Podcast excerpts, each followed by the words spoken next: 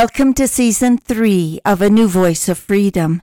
The podcasts are taken from the four volumes In Defense of Christianity, written by Ronald Keith Messer.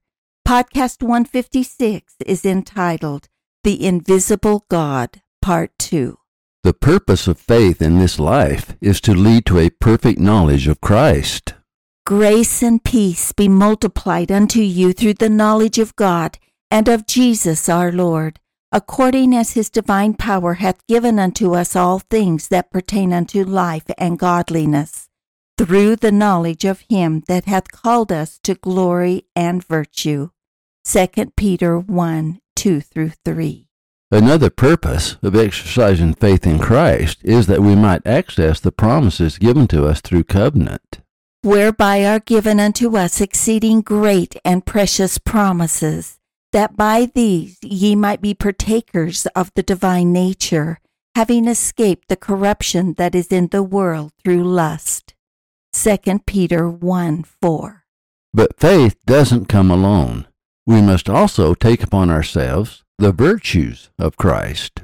And besides this, giving all diligence, add to your faith virtue, and to virtue knowledge, and to knowledge temperance, and to temperance patience and to patience godliness, and to godliness brotherly kindness, and to brotherly kindness charity. Obedience to the commandments of God is the only way we can gain knowledge of Christ. For if these things be in you and abound, they make you that ye shall neither be barren nor unfruitful in the knowledge of our Lord Jesus Christ. Unless we apply faith and virtue, we will be blinded by the cunning of Satan and the devices of the world. He that lacketh these things is blind and cannot see afar off, and hath forgotten that he was purged from his old sins. To not be able to see afar off means that we will not be able to discern the consequences of our actions. The one thing that we overlook is the cunning of Satan. He turns things upside down calling good evil and evil good. If we are doing evil when we think we are doing good, Satan has us in his chains. For example, we all draw our conclusions from the fundamental premises we believe. If we believe there is no God, then we will draw all of our conclusions about creation from the temporal laws and not spiritual laws. All life is spiritual. Temporal laws give mortal flesh to the spirit, but temporal laws do not give life to the spirit. The spirit lived before the temporal body, and the spirit will continue to live after the physical body turns back to dust. Therefore, we cannot draw any conclusions about the origins of life from temporal laws. But leaving the grand scheme of creation, we must consider how our belief in God affects how we govern ourselves. If we discount God, then we necessarily discount the existence of absolute virtue. Therefore, we begin to create all of our laws based on the opinions and manufactured ethics of man which change with the tide. That is the dilemma we find ourselves in today. By turning away from the Christian values, our nation is basing all of its laws on popular opinions. We look for temporal solutions of spiritual problems. For example, rather than the law of chastity, we look for solutions to unwed mothers, fatherless homes, unwanted pregnancies, poverty, broken homes, diseases, poor education, gangs, increase in crime, etc., through sex education or social programs. We combat sexual promiscuity by teaching safe sex rather than teaching abstinence before marriage. Society is where it is today because we can no longer see afar off we put out our fires with gasoline. The problem is compounded with a profound truth that we deny, and it is this absolute law has absolute consequences. We do not escape the consequences of law by redefining virtue. All sin, all sorrow, all calamity, all disruption of harmony is caused by broken laws. All sin is a violation of the laws of Christ. We cannot be saved in ignorance. Just as we need to know temporal laws, we need to know spiritual laws. Violation of laws brings misery, captivity, and death.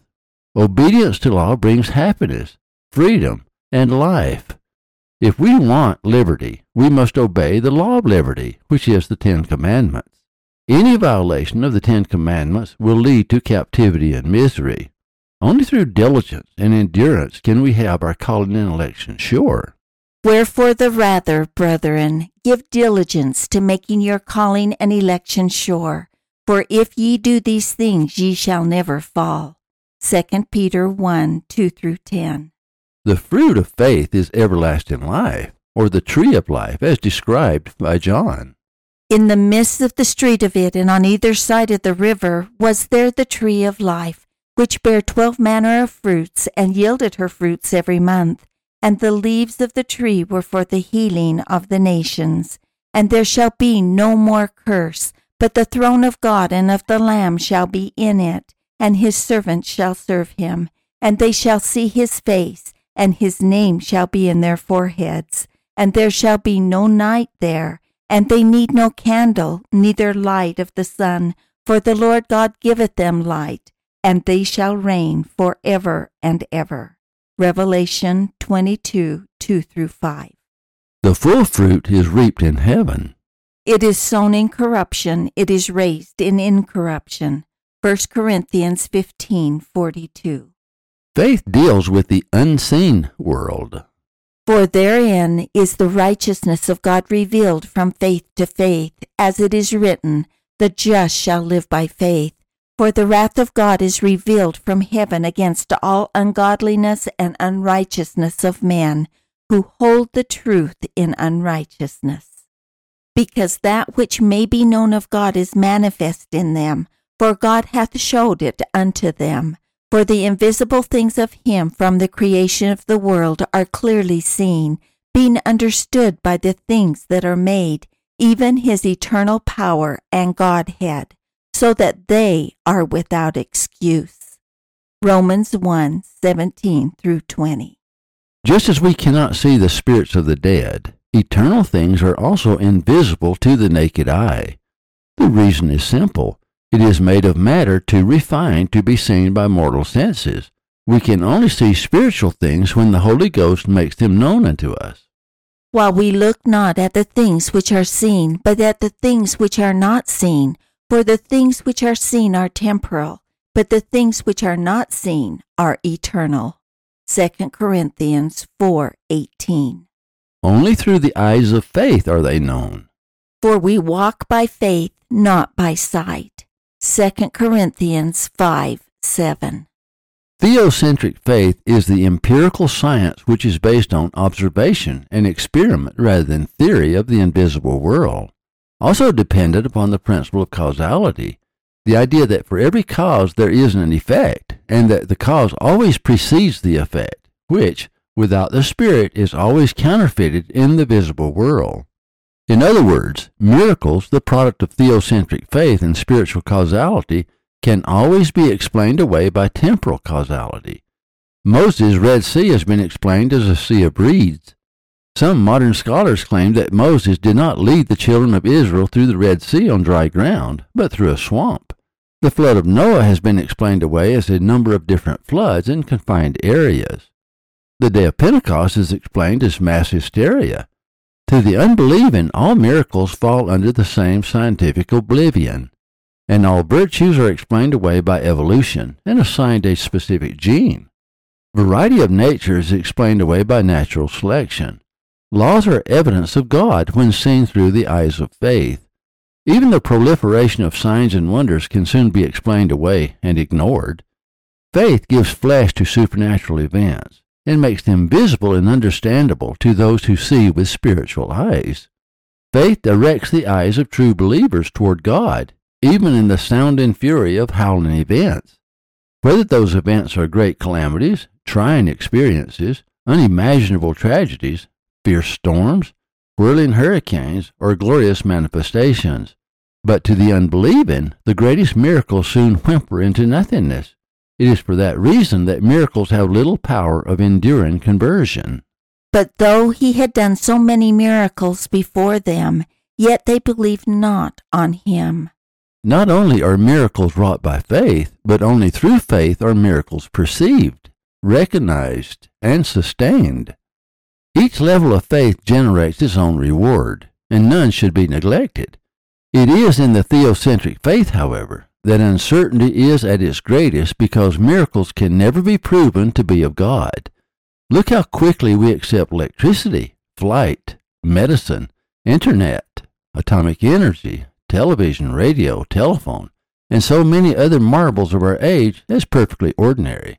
In mortality, theocentric faith always lives in uncertainty, and the greater the uncertainty, the greater the potential for faith. Paul's definition of faith becomes real. One is surrounded by evidence of things not seen. Faith on earth can only flourish in an environment of uncertainty. In this life, miracles must always have an alternative interpretation. That is, the premise upon which developing faith depends. If one believes God's hand is in everything, then one can see God's hand in everything. On the other hand, if one does not believe God's hand is in everything, then one cannot see God's hand in anything. He will attribute events to luck, to chance, to accident, to coincidence, to the vicissitudes of life, to fate, to science, to natural law, to natural selection, to himself, and even to the devil. It is often demonstrated that the children of this world are in their generation wiser than the children of light. Luke 16:8. Perfect faith is the combination of the egocentric, ectocentric, and theocentric, fully recognizing God's hand in all three, to accomplish a seemingly impossible task through the genius of oneself, to succeed where others failed because one inherently possesses the experience, gifts, talents, and skills to build empires, govern nations, lead armies, and shape the world through the harnessing of all resources possible from self, from others, from all other available resources.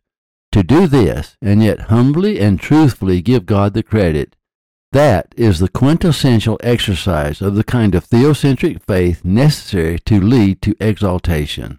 It is probably easier to develop faith during suffering than during success. Success reveals our strengths. Suffering reveals our weaknesses, thus prompting us to call upon the promises of the Lord. Paul gives such an exquisite definition of faith that it suffers attenuation by elaboration. Christ is faith. Therefore, any definition of faith is a description of the essence of Christ, the substance of things hoped for, the evidence of things not seen. Sincere gratitude, the recognizing of God's hand in all things, is perhaps the only accurate measure of one's faith.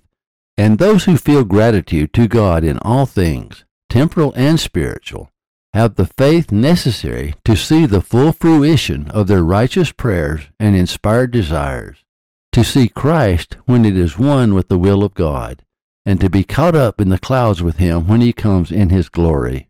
Faith is the ability to exceed expectations.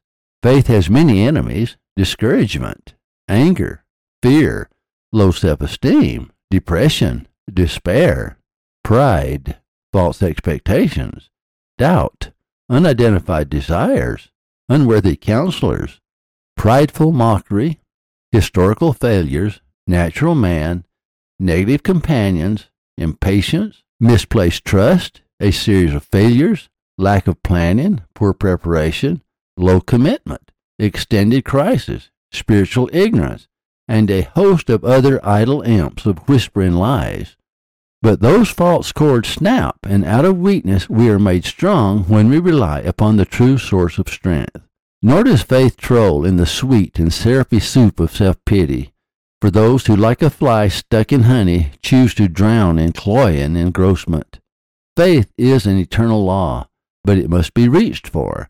The first move must be our own. Faith does not dwell in the entanglements of sin and unwarranted despair. The old carousels had a brass ring just out of reach. However, those who stretched could capture the prize. The fruits of faith are the brass ring that requires stretching, but faith has an advocate that the old valueless brass ring did not have. If the desire is worthy, the Savior's long invisible arm will suddenly reach out, and he will grab your hand and pull you to the arms of safety, where faith and certainty commingle. It is according to the promises It is part of the atonement, and the rewards are eternal. As faith increases, agency increases. Sometimes the prize is not the brass ring.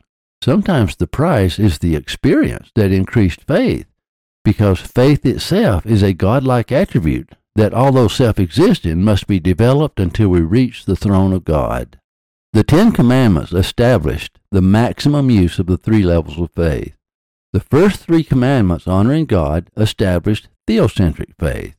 The fourth and fifth commandments about work ethics and family establish egocentric faith. And the last five commandments about relying upon law establish ectocentric faith. If the basic Ten Commandments can do that, what are the rewards of measuring up to the Sermon on the Mount? Perhaps that is what we need to do in preparation for the coming down of the Holy City and the returning of Christ. Thank you for listening. Watch for our next podcast. In Defense of Christianity is available at ronaldmesser.com.